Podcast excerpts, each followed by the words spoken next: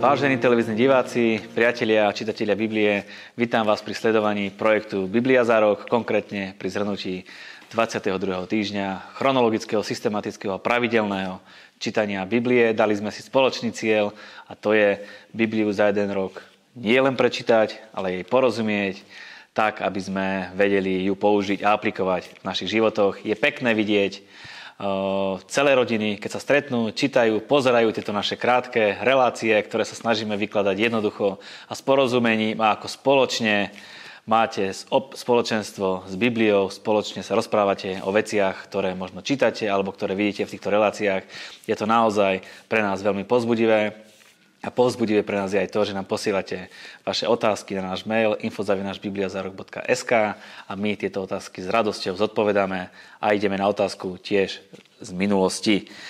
Pri ohavnom čine Gibeončanov, prečo majiteľ domu ponúkol svoju dceru, pannu a vedľajšiu ženu svojho hostia na nič mužom mesta, aby ochránil svojho hostia. Niečo podobné bolo aj v Sodome, keď prišli dvaja anieli do Sodomy a Lot ich prijal, Tiež tam prišli zlí ľudia a chceli im ublížiť a Lot ponúkol svoje dve céry, len aby jeho hosťom nič neurobili. Je to nejaké pravidlo u Židov, že ak vôjde do tône prístrešia niekoho, tak hosťovi sa nič zlé nesmie stať. V našej kultúre sa skôr bránia ženy a aj na vojenčinu chodili muži v našej krajine a nie ženy. Nerozumiem tomu. Skúsime troška možno ozrejmiť.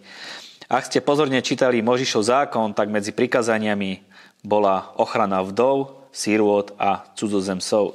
cudzozemcov. Cudzozemcov mali chrániť preto, lebo Izraelci boli sami cudzincami v egyptskej zemi. Mali sa rozpomínať na to obdobie a správať sa opačne, ako sa voči ním správali egyptiania. Teda nemali ich utískať, ale chrániť. Aj v našej kultúre je známe príslovie host do domu, Boh do domu. Čiže keď ho zobrali, pred, eh, keď ho zobrali pod svoju strechu, mali ho chrániť a zabezpečiť mu ochranu.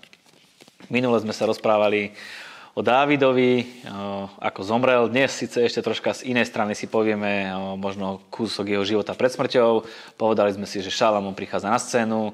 Dnes budeme pokračovať Šalamúnovi, povieme si niečo aj o piesni. Piesni.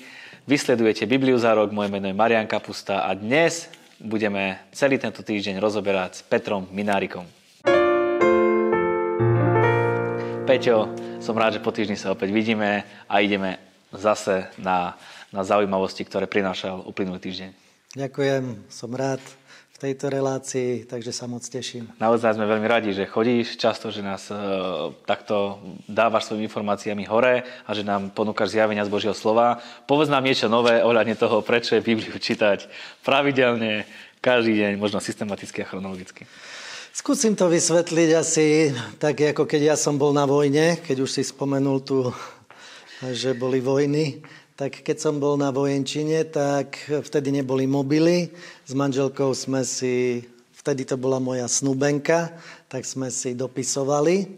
A keďže som ju miloval a dodnes ju milujem, tak každý jej list bol pre mňa, ako by som sa dostal von z kasárni, a ten list som čítal nie len tak, že čo tam je, ale chcel som vedieť medzi riadkami, prečo tak rozmýšľa, prečo toto napísala, čo ty myslela a zaujímalo ma, čo prežíva, čo, čím sa zaoberá, prečo to tak napísala. A myslím si, že keď my milujeme Boha, tak chceme vedieť o Bohu, keďže ho nemôžeme vidieť, chceme vedieť, kým je a vieme sa to dozvedieť len z jeho slova a zo zjavenia jeho ducha. A to prajem každému sledovateľovi a čitateľovi Biblie. Nech takisto s láskou chce vedieť, kým Boh je a keď ho miluje, tak príde aj opetovanie na jeho volanie, na jeho modlitby. Pekne povedaná osobná skúsenosť. Ideme na Dávidovú smrť. Aj keď v minulej relácii sme si povedali, že Dávid už zomrel, a teraz ideme do prvej knihy kráľov, prvej kapitoly a tam ešte je kúsok pred jeho smrťou. Je tam zaznamenané, že bol starší a nejako sa nevedel zohriať. Áno, máme tam príbeh Šunemčanky Abiša, ktorú mu vybrali ako ústredné kúrenie alebo osobné, čiže aby ho zohrievala. Toto nie je príklad pre kresťanov alebo nejaká vyhovorka na nejaké úmysly A proste sa to udialo. Skôr je tam napísaná táto postava kvôli ďalším udalostiam, ktoré nasledujú. A David takto v starobe mal žena, mladú ženu, ktorá sa o ňo starala. A pritom, ako sa mal stať e, kráľom, Šalamún, alebo ako sa stal kráľom, tak Adoniáš, ktorý bol štvrtý syn Dávidov, prvorodený od Chagity, pred ním tretí bol Absalom, tak tento si nárokoval na trón. A určitý príbeh tu nasleduje, ktorý si povieme, ale keď to spojím s touto Sunemčankou Abiša, ktorá sa starala o Dávida, tak túto si potom on žiadal za manželku. Celkom podstatná poznámka Biblii je napísaná, že Dávid s ňou neobcoval aj napriek, napriek všetkému, čo si myslím, že svedčí možno, že o nejakom Dávidovom charaktere. Tak poďme na toho Adon, Adoniaša a na jeho nejakú vzburu, alebo na to, že si povedal, že ja chcem byť kráľom. Dokonca vieme aj ten príbeh, že si dal 50 bežcov, chodil všade, hovorí, ja budem kráľom.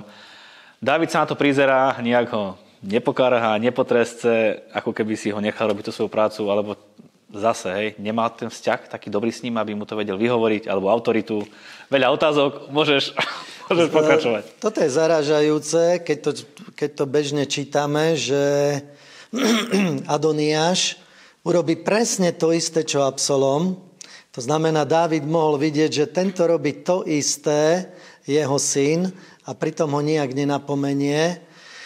Často je to tak, že, že v tej oblasti, v ktorej človek zlyhal, a Dávid si uvedomoval svoj hriech, tak v tej veci ani nevie napomenúť svoje deti. Toto môže byť jedna z tých vecí, pre ktoré nevedel Adoniáša v tomto napomenúť.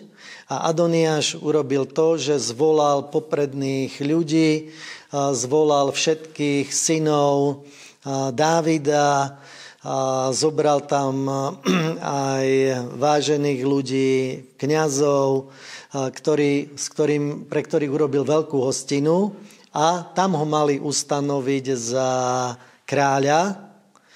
Dávid bol pritom už starý, už pravdepodobne sa viacej staral o seba, o svoje problémy, ako aby riadil kráľovstvo. A toto Adoniáš chcel využiť s tým, že bude z, priklonil sa k nemu Joab, čiže veliteľ Dávidovho vojska, takisto aj kniaz Ebiatar. A týmto spôsobom chcel odtrhnúť alebo na seba zobrať kráľovstvo a zmanipulovať celú tú situáciu, že Dávid už je starý a teraz on sa nastolí za kráľa. Ale keď sa toto dozvedel Nátan, keď sa toto dozvedela Betšeba, tak išli za Dávidom. Dávid sa priznal k tomu, že naozaj Šalamún má byť po ňom kráľom, tak ako to prorokoval. Takže urobil aj tú vec, že hneď v ten deň zvolal svojich ľudí a dal pomazať za kráľa Šalamúna a s veľkou slávou potom vošiel, sadol si na Dávidov trón a zvrátil Dávid tú Adoniášovú zburu, ktorú chystal a seba nastolenia za kráľa. Zase veľmi ľahko mi príde, že Izrael uveril niekomu inému ako tomu, kto má byť kráľom. Nevedeli dopredu, že kráľom má byť Šalamún? Prečo tak zrazu zase priklonili k Adoniašovi? Tak čarovanie má takéto pôsobenie, že je snaha manipulovať okolnosti, manipulovať ľudí a často títo, ktorí to robia, tak e, chcú spraviť zmeny a snažia sa namotať druhých ľudí. Aj dnes sa to deje, či v politike, alebo aj v náboženských kruhoch. Takže pre nás je to výzva, aby sme jasne rozsudzovali jak Božie slovo, tak aj autority, aby sme ne, nesúdili ľudí z postojov, alebo aby sme takto vychádzali, ale aby sme podľa faktov sa riadili a aby sme sa držali Božieho slova, čo bolo potom povedané aj Šalamúnovi, čo sme minule hovorili. Dávid dáva ešte pred smrťou Šalamúnovi nejaké príkazy, aby dohľadol na určité nejaké možno spory alebo na nejaké veci, o ktoré konkrétne išlo. Dávid dáva Šalamúnovi posledné nariadenia ohľadom vysporiadania, vysporiadania sa s vnútornými nepriateľmi, ktorý, s ktorými sa on nevysporiadal a je to vysporiadanie sa s Joabom. Joab bol veliteľ jeho vojska. Na začiatku Joab zabil Abnera aj Amaziu, ktorí sa mali stať veliteľmi na miesto neho. On to urobil zákerne a prefíkane, takže darmo, že s tým Dávid nesúhlasil, ale vedel, že nemá človeka, ktorého by dal miesto neho. Takže boli tam rôzne situácie a to, s tým sa aj my stretávame, že niekedy musíme brať aj horšie riešenia v živote. Bez ohľadu vieme, že nie sú správne, ale sú lepšie ako tie ešte horšie. Takže takto sa riadil aj Dávid. Potom, keď zosilnil, tak niektorých, niektorých vecí sa vedel uh, oslobodiť. A teraz dáva nariadenie Šalamúnovi, že aby nevošiel v šedinách do hrobu, ale aby bol potrestaný. Keď sa toto dozvedel Joab, tak urobil to, že chytil sa rohov oltára a myslel si, že pretože sa drží rohov oltára, zase to bola taká manipulačná snaha výjsť aj z tejto situácie, že z toho vyklzne ale Šalambum bol múdry človek, takže nakoniec to vyriešil tak, že napriek tomu, že bol v chráme a držal sa oltára, tak Šalamún veľmi dobre poznal, čo je v Biblii a Mojžiš už to povedal v 2. Mojžišovej 21. kapitole v 14. verši hovorí, že keby, keby niekto prišiel spupne na svojho bližného, aby ho stivo zavraždil, ešte aj od môjho oltára ho vezmeš, aby zomrel.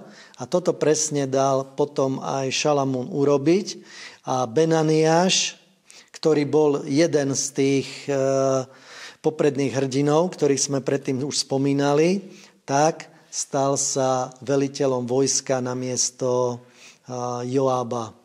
Dobre, povedal mu prípady e, aj o ohľadne Šimejho, aby dozrel na to a bol tam ešte prípad aj Bars Ilaja, takisto, aby, aby nejako doriešil tú vec.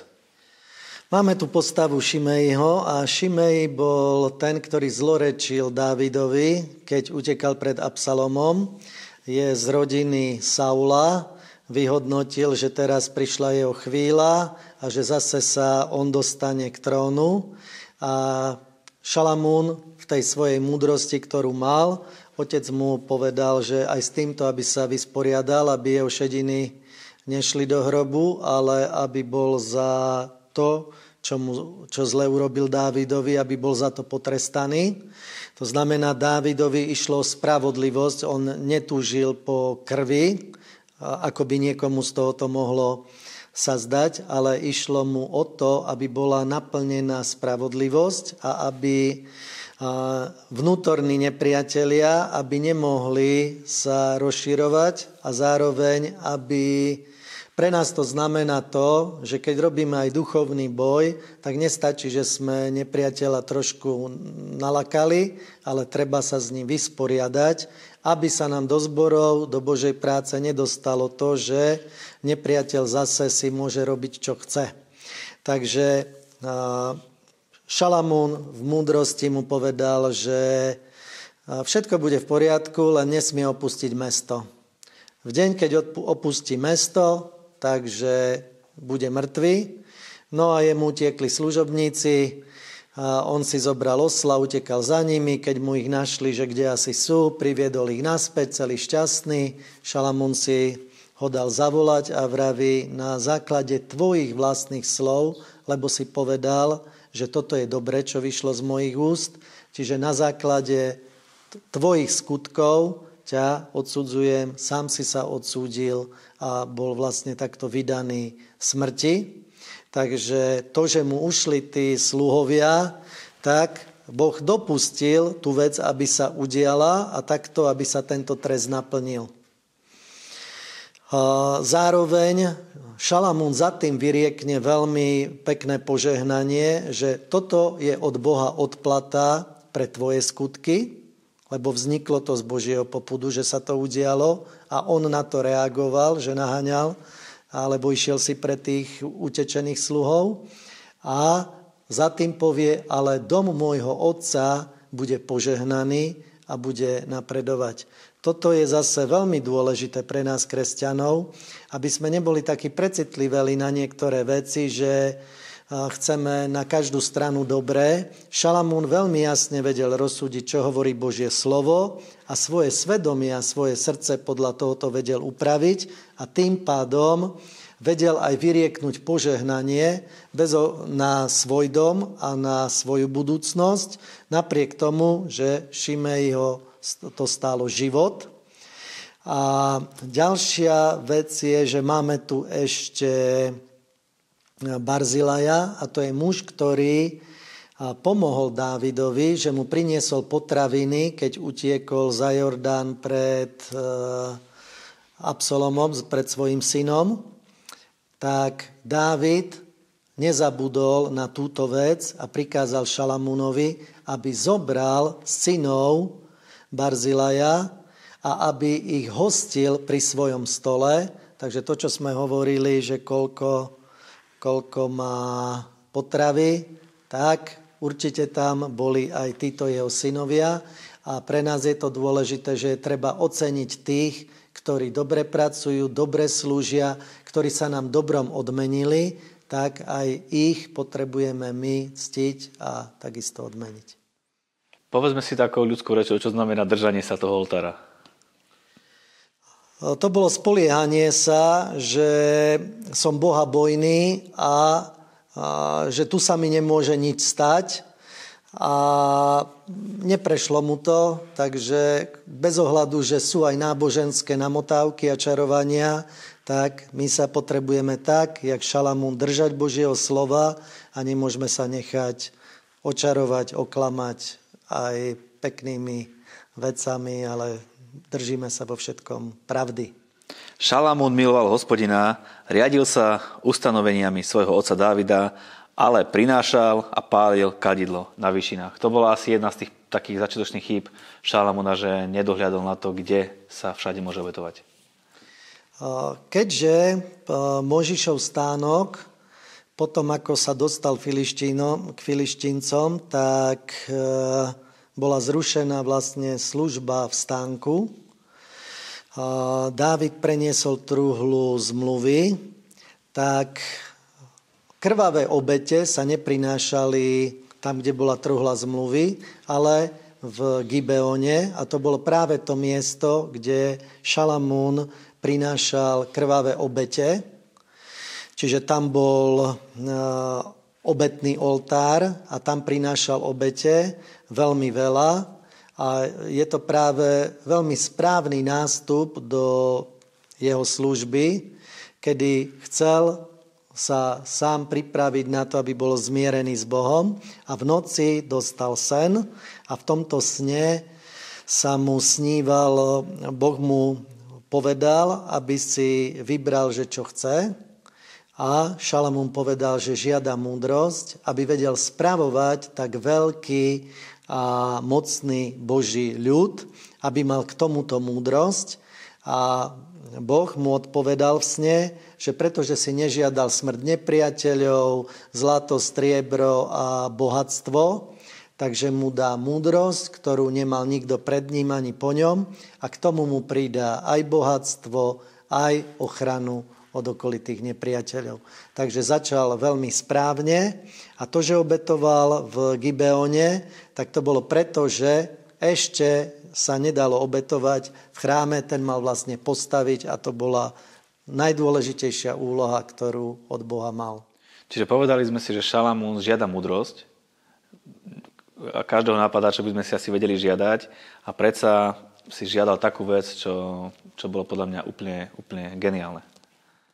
Áno, a aj my potrebujeme, tí, ktorí slúžime Bohu, potrebujeme múdrosť od Boha, lebo celá Božia práca nestojí na našej inteligencii alebo chytrosti, ale stojí na tom, či naplníme Božie slovo a či vystihneme to, čo konkrétne teraz Boh od nás chce. A toto je aj pre nás príkladom a tiež si potrebujeme prosiť múdrosť a Boh ju dáva každému, kto žiada. On v tej modlitbe hovorí, že daj mi múdrosť, aby som vedel spravovať tento ľud mnohý. Podarilo sa mu to? Mal takú múdrosť, aby ho vedel spravovať? Dovládol dokonca až v takej múdrosti, ako, ako žiadal? Áno, hneď na to, jak e, zasadol na trón, tak rozsudzoval spory a prišli dve ženy, ktorá jedna priľahla svoje dieťa, tej druhej zobrala dieťa, prišli sa sporiť o toto, bol spor o toto dieťa, že ktorá je matkou. Obidve povedali svoj príbeh a Šalamún povedal, dajte mi meč, rozseknem ho na poli, rozseknite ho na poli a každej dajte polovicu vtedy tá žena, ktorej naozaj dieťa patrilo, tak povedala, že dajte radšej tej druhej dieťa, nech je len živé. A Šalam povedal, toto je matka a dozvedelo sa, všetci sa o tomto dozvedeli a na tomto sa ukázalo, že má túto múdrosť a ďalej sa odkryla pri ďalších veciach, ktoré nasledovali. Poďme sa teraz pozrieť na Davida a Šalamúna. Keď ich porovnáme, bol tak poslušný Šalamún e, Bohu a zmluve ako David? Áno, nasledoval, nasledoval Boha celým srdcom. Potom sa tam ale nájdú veci, v ktorých napríklad David mal 100 žien a ženín. Šalamún to dotiahol až k dokonalosti, že mal tisíc. Neverím, že by vedel čo len ich mená, alebo si ich pamätal. Skôr to znamenalo, že mal obrovskú moc a že Boh naplnil, že vo všetkom mal všetko požehnanie. Zároveň na Šalamúnovi sa naplnilo to, že od rieky Eufratu až po egyptskú rieku naozaj najväčšie územie a to, čo Boh zaslúbil Izraelu, tak v tomto čase šal, počas Šalamúna sa naplnilo, že toto aj vlastnil. Mali v podstate od vojny kľud, dá sa povedať, neboli nejak ohrozovaní inými národmi. Bol to dobrý kráľ, podľa teba? Mal autoritu, mal, mal nejakú schopnosť viesť ľud tak, že povedal a stalo sa? Mal autoritu, ináč čo chcel, to si mohol dovoliť. Nazhromažďoval obrovský majetok, zaoberal sa a všetkými možnými vecami od e, rybnikárenia cez plodiny, vyjadroval sa k mnohým veciam a Biblia o ňom hovorí, že naozaj bol najmudrejší muž, že pred ním ani po ňom takýto človek nenastúpil. A bez ohľadu na to ku koncu života sa dostal do veci, kedy aj najmudrejší človek vie chybiť a to je e, e, úlohou kráľa bolo zobrať si prepísať si z Biblie, čiže z toho, čo vtedy mali, príkaz kráľa, čo, má, čo sú úlohy kráľa a niektoré z veci bolo, že nemá mať mnoho koní, nemá mať mnoho žien, hlavne cudzie ženy, aby jeho srdce neodtrhli od Boha a toto sa v jeho živote naplnilo. Celkom veľký arzenál ľudí, dá sa povedať, že zaopatroval. Vieme si povedať, koľko ho to stálo denne, ak sa to dá tak povedať, mesačne alebo ročne mal nejaký rozpočet, alebo koľko potreboval minúť na týchto všetkých ľudí? Ja som si to pre istotu napísal. A čítame práve v týchto kapitolách, že jak prišlo k rozdeleniu všetkých pozícií, koľko mal veliteľov, koľko mal úradníkov, kto bol kňazom, kto bol veliteľom vojska. Toto všetko je rozpísané, kto bol pisár, kto bol kancelár. A všetko toto Dávid má rozpísané a potom hovorí, že má, je tam napísané, že má 12 úradníkov, ktorí spravovali jeho majetok a starali sa o zaopatrenie jeho domu. Takže napríklad potravy na jeden deň, ktoré bolo pre kráľovský dom, tak v preklade na naše miery, tak to bolo 10 tón bielej múky, 10 tón obyčajnej múky, 10 volov, ktorí boli vykrmení, 10 volov, ktorí boli z paše, 100 kusov drobného dobytka, čiže kôza oviec a e, nepočítalo sa k tomu divina a hydina. Takže toto bolo na každý deň a vždy jeden kmeň z Izraela sa jeden mesiac v roku staral o potreby kráľovského domu. Takto to bolo zaopatrené a na to bolo treba obrovský management, všetko, čo to spracovávalo a takto bol zaobstarávaný kráľ. Takže keď o týchto veciach hovoríme, tak si vieme uvedomiť, že naozaj, aký bol bohatý, akú mal moc, akú mal vládu a ako to celé prebiehalo. Mal napríklad 12 tisíc jazdcov a mal 1400 e, bojových vozov. E, keďže nebojoval, tak boli skôr len na takú parádu a na dokazovanie moci. Štíty boli zo zlata, už len to sa oplatilo zmocniť sa toho. Takže na najväčší vrchol kráľovstva v Izraeli sa dostal Šalamún, aj čo sa týka rozro- rozlohy územia, ktoré spravoval a čo sa týka aj moci, aj múdrosti. Napísal 3000 prísloví, 1005 piesni zložil a takto sa rozmáhalo jeho kráľovstvo a vlastne čo sa týka Biblie, ukazuje nám to naplnenie všetkých zaslúbení, ktoré dostal Abraham, ktoré dostal, dostal Mojžiš. Všetko toto sa naplnilo a dosiahlo vrchol u Šalamúna. Spomínal si, že Šalamu napísal veľa piesní, napísal príslovia, ktoré sa bude venovať v budúcej relácii, budúci týždeň, ale napísal aj jednu veľmi krásnu pieseň, veľpieseň alebo pieseň piesni podľa toho, kto aký preklad Biblie číta. Áno, máme pieseň piesni a je to najkrajšia pieseň, ktorú napísal. Niektorí ju ani nechceli dať do Biblie, lebo zdá sa, že je viacej erotická ako biblická. Zároveň aj v, k tejto knihe je najviac dodatkov, ktoré pri prekladoch sú, že čo sa vzťahuje na církev a na nevestu na ženicha, že je to pripodobenie týchto vecí, čo aj je, ale zároveň je to aj taká praktická kniha, ktorá hovorí o manželstve, o vzťahu, o tom, ako si má muž, muž získať ženu, ako sa k nej má chovať. Toto všetko môžeme v tejto piesni nájsť. Šalamún mal nejakých tých tisíc žien a ženín dokopy, tak teraz je, môže byť otázka, že na ktorú z nich sa to vzťahuje alebo koho sa to týka, tak e, odpovedie, že toto, toto, ne, toto nevieme. Hovorí tam, že je aj trochu počerná alebo opálená, ale je tu pekné vystihnutie vzájomného vzťahu, a naozaj táto pieseň nám ukazuje vzťah e, Krista ako ženicha a nevesty. Nájdeme tam aj, dá sa tam nájsť miesto, kedy už vstúpili do manželstva. potom je to kochanie sa jedné ženicha z nevesty, nevesty zo ženicha. Sú tam dokonca aj určité narazenie, je tam, že ona, ženich ide za svojou nevestou, ale ona je zamknutá, takže ženy niekedy vedia trucovať.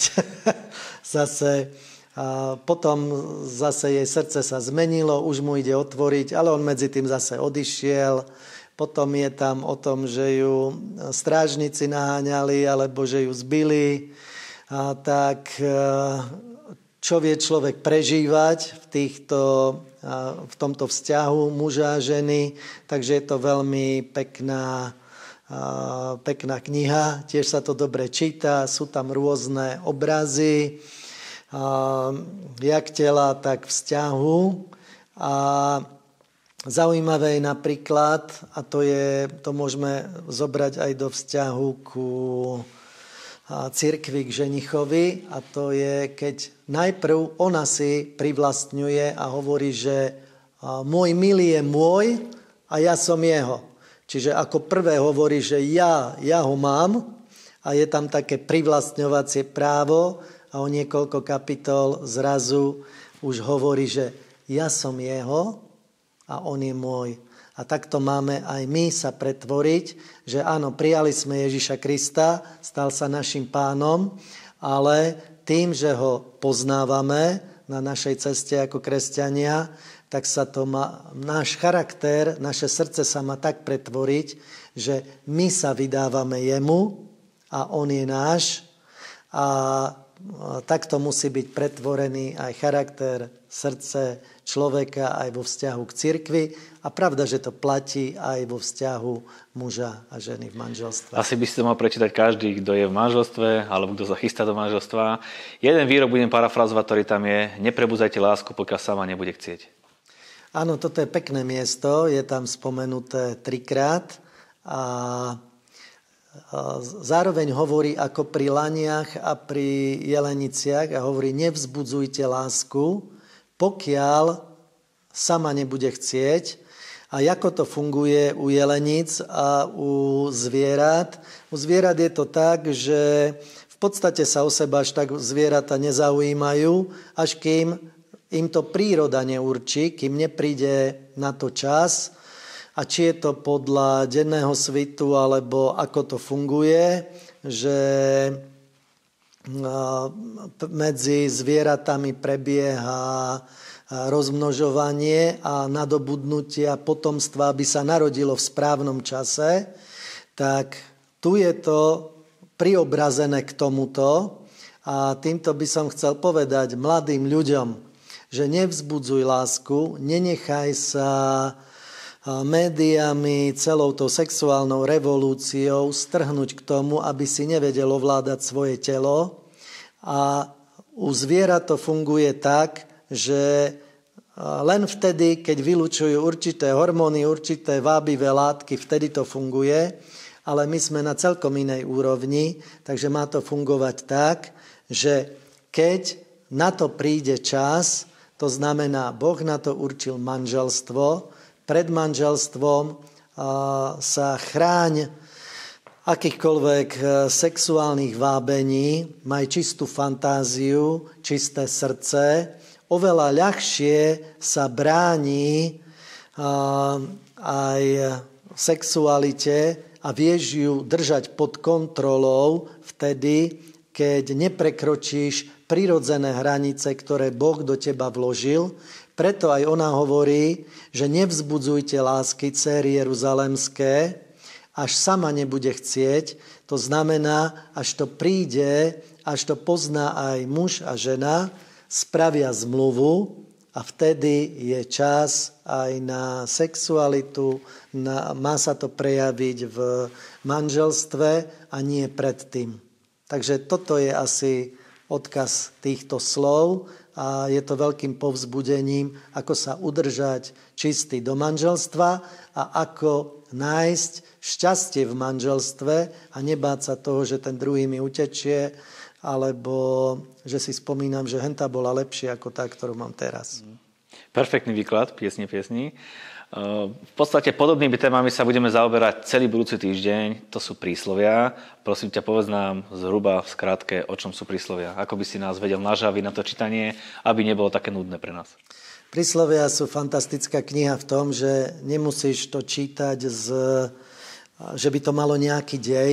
Sú to úplne praktické rady do, konkrét, do praktického života.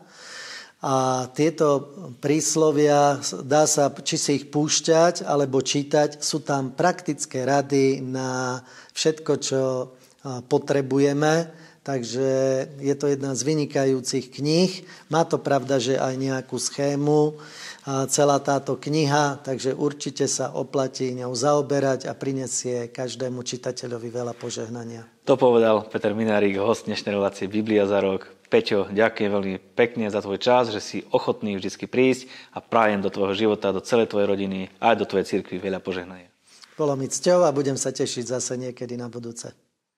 Pokračujeme ďalej, stále ideme dopredu, stále a stále ideme čítať Božie slovo preto, lebo ho chceme čítať, nie preto, že nás nutia, ale preto, že je to veľká záľuba pre nás. Za chvíľku budeme v polovici, prajem vám veľa úspechov, prajem, aby sa vám to páčilo, aby príslovia prinášali veľa múdrostí do vašich životov a ďakujeme za vaše partnerstvo, ktoré prichádza aj skrze vaše dary, ktoré s láskou vítame a ktoré slúžia výlučne na to, aby tento projekt bol stále úspešný a aby ho poznalo čo najviac ľudí.